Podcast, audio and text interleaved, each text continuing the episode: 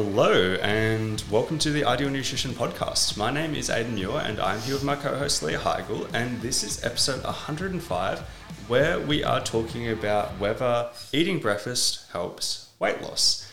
This is a topic that goes back and forth in the media all the time. Um, one thing that I find super interesting is that I not the thing I'm most proud of, but I spent a lot of time reading Alan Aragon's research review, dating back to like, I don't know when it started, whether it was like 2007 or something. Like it was, I don't know, there's been a lot of hours poured into reading like old copies of this research review that's just summarizing research as it comes out. And very wild to think that every month, pretty much, he is summarizing a new study on whether breakfast helps weight loss or doesn't. And they have different findings very often, which we're kind of going to talk about and summarize a little bit. But it's interesting being like one one month will be like, okay, this one helps weight loss. The next it doesn't, and I'm like, why does this exist and everything like that? What does it look like on balance? Obviously, we have an answer to that as well, which we'll talk about. But you can see why in the media and everything like that, people will latch on to each one as it comes out because it's new, interesting, etc. And you can also see why that if you went into this topic with a bias in either direction, it also wouldn't be too hard to find something that confirms that bias as well. Let's start by talking a little bit about the at least the underlying mechanism of weight loss. So, for weight loss to occur, you have to consume less calories than you're expending. There is no way in getting around this kind of calories in versus calories out concept.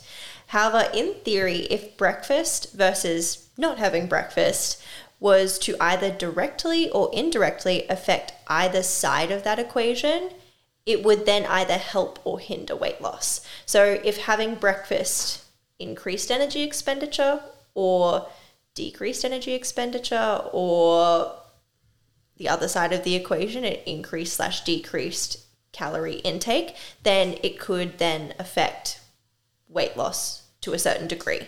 So we're going to talk through a little bit more about that in depth.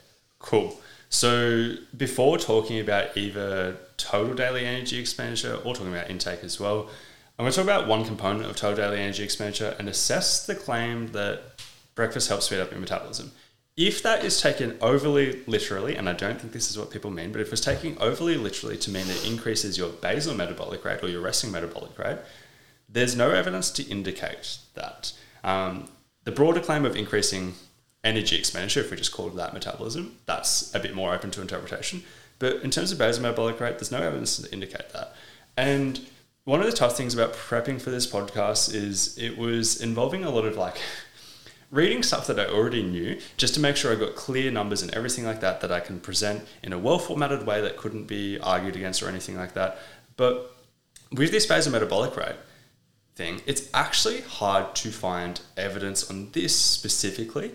And the reason why it's hard to find that is because basal metabolic rate is so much more skewed by other variables, such as changes in calorie intake, that it would affect the impact on your basal metabolic rate so much more than skipping or eating breakfast. Using an example, if skipping breakfast reduced your calorie intake, that would reduce your basal metabolic rate if you did that consistently over time due to being in a calorie deficit and the impacts that that would have on your basal metabolic rate.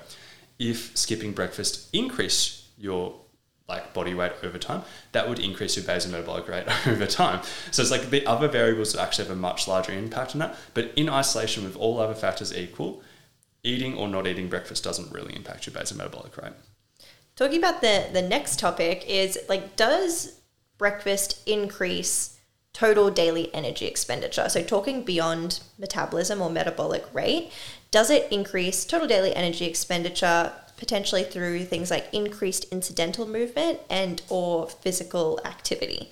So surely if somebody ate breakfast, you they would move slightly differently throughout the day over like that kind of first half of the day versus if they didn't eat breakfast. So does someone who eats breakfast end up burning more calories just because they they get up, they have breakfast, they have more energy and therefore move more throughout the first half of that day? We have some observational evidence for this, but most of that indicates a reduction in physical activity among those that skip breakfast, which kind of plays into the fact that, oh, if you have breakfast, then potentially you're more physically active, therefore increasing your total daily energy expenditure. So that sounds pretty promising for having breakfast. But this isn't exactly proof that skipping breakfast causes that outcome. It is just observational. And if you are someone who keeps exercise and daily steps like pretty consistent, particularly if you're someone who is like, say, counting steps um, and keeping your your training very consistent. This would obviously play very little, if any, role if you're just kind of on purpose keeping all that consistent, regardless of if there is breakfast or no breakfast. We have linked five randomized control trials in the show notes on this specific topic too, and three of them found no significant difference between the total daily energy expenditure or, or like physical activity of people who ate breakfast versus not but two found that eating breakfast did actually increase physical activity. So generally, it is a very mixed bag. Yeah. And with the observational evidence that typically does lean in favor of eating breakfast equaling slightly higher physical activity. One thing I'll touch on with that is that almost all of that research is done on children and adolescents, like school age people. And is that as applicable uh, to somebody who's like, oh, I skip breakfast to then go to the gym in the morning or something like that? Like, it's very, very different scenarios, um, which I would just factor in with the observational evidence.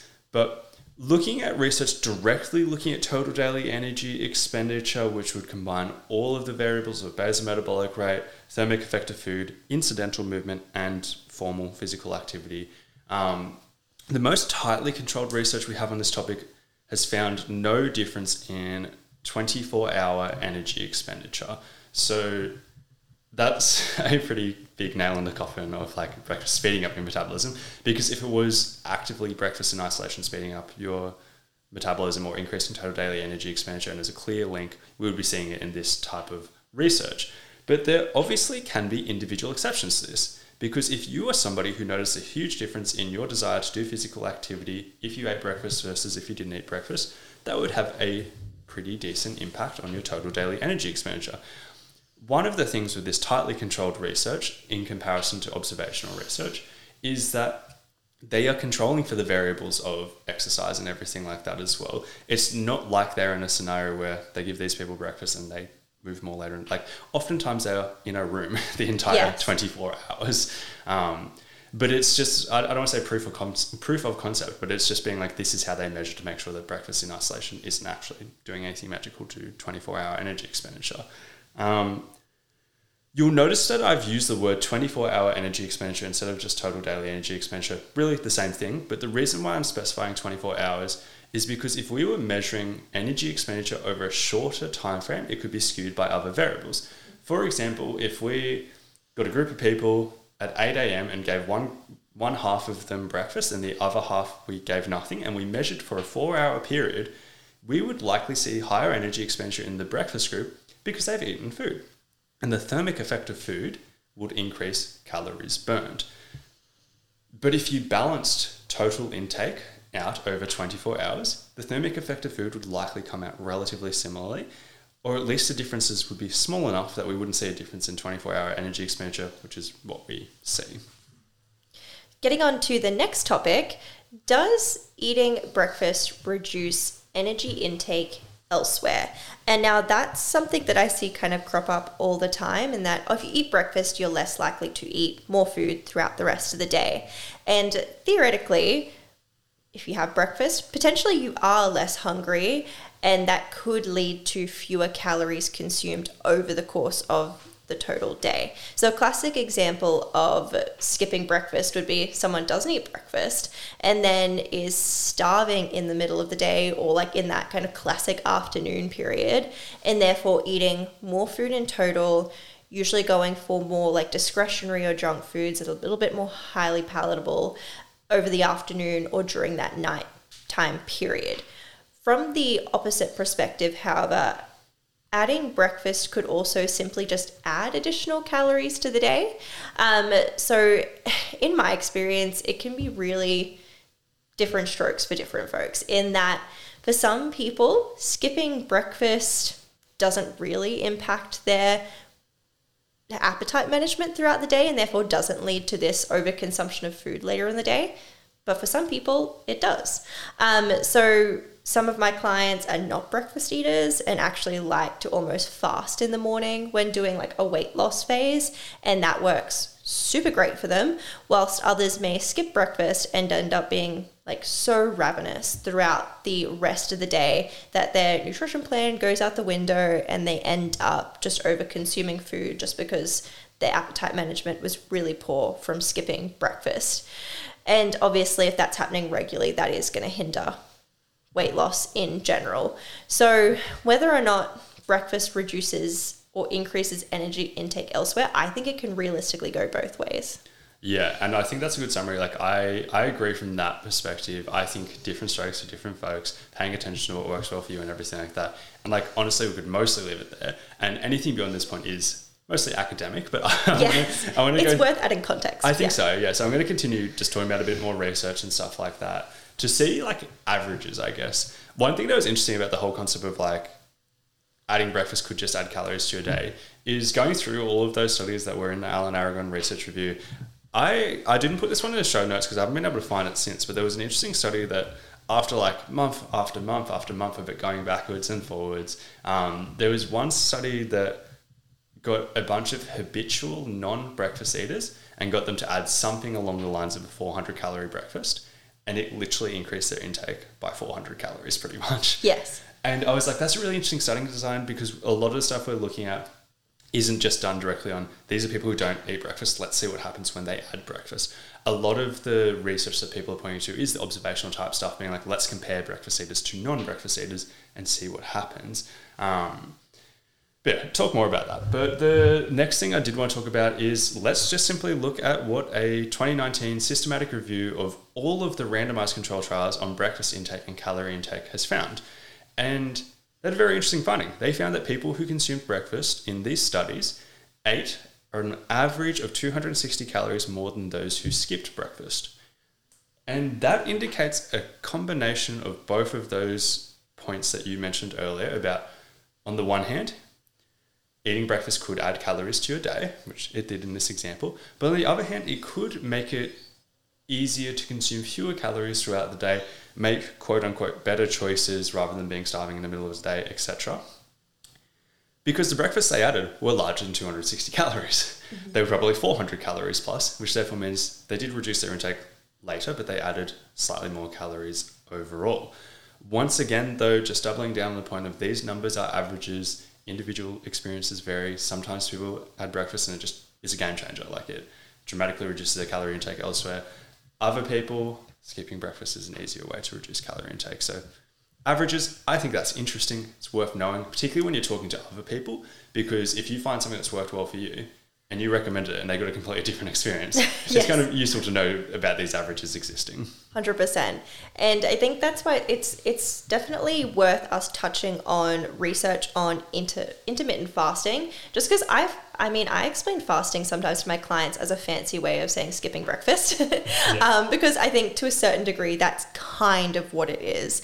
Um, so, technically, research on skipping breakfast does not directly overlap with research on fasting, but skipping breakfast does not also have a defined time frame. So that's kind of the difference is that fasting is usually like a defined time frame where you'll fast kind of like a 16-8 kind of fasting um, window where it does have that defined point where skipping breakfast is just you still eat as normal but you skip breakfast. Yeah, so like you could skip breakfast and starting at 12 but there's no end point. Whereas like yeah. 16 8 fasting, if you start at 12 you have to stop at 8.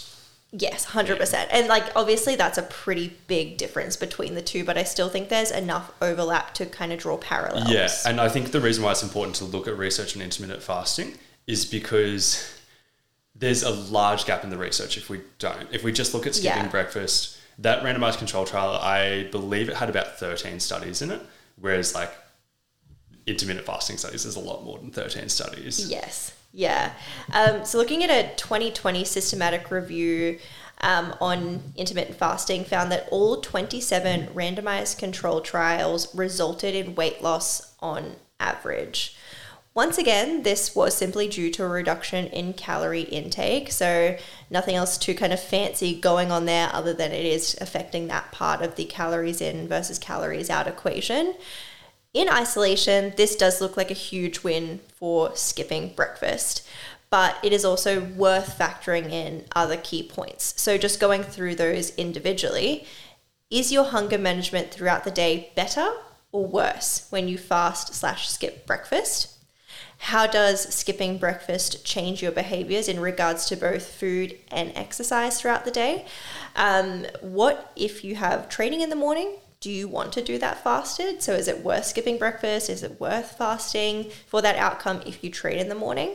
Uh, what if you just generally enjoy breakfast and like going out to eat in the morning with friends? Is it worth having a fasting slash kind of no breakfast food rule in that case. So even though it looks like a win for skipping breakfast, I still kind of go back to different strokes for different folks. Like some people will find it a huge win, other people it won't it just won't be a huge win at all or it would just add in an extra food rule that makes things harder for them. Yeah. Yeah, particularly cuz like all 27 studies resulted in weight loss. Some yeah. of them were very, very, very modest weight loss, but all 27 did result in weight loss. Um, but that's when all the other factors come in.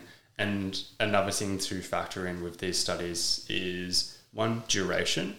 Then it's not like they're fasting for a lifetime, like they're yeah. fasting for a defined period for a randomized control trial. Um, and two is also incentives. Like if you know you're in a study for three months, for example, and you've just got to fast until say 12 p.m. as an example, you're like, I can do that for three months for a study that I'm being held accountable for and everything like that if your friends go out to breakfast on a Saturday morning or Sunday morning, for example, maybe you say no during that duration. But when you're looking like, do I want to say no for the rest of my life? Like that's, yeah, that's yeah. when like a lot of other variables come into play, and it, once again, different strokes for different folks, kind of thing. It's like, do you really enjoy doing that? Yeah, yeah. A lot of angles to look at that from. So we've kind of spoken about calorie intake, but we haven't directly looked at weight. So that same 2019 systematic review that found the increased calorie intake of about 260 calories from people eating breakfast versus skipping, found that there was minimal difference between the two approaches, but there was a 0.44 kilo difference trending towards the breakfast eaters weighing, weighing slightly more.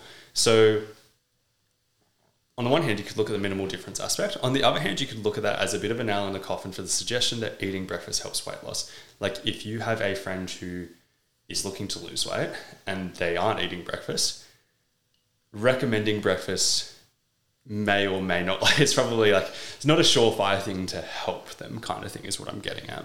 Um, that's the randomized control trial research but the observational research has a bit of a different story but we need to look at that through a bit of a nuanced lens. So the observational research tends to find that people who consume breakfast have lighter body weights than those who do not um, once again, as I mentioned, a lot of this is on school aged children, um, whether primary school or high school.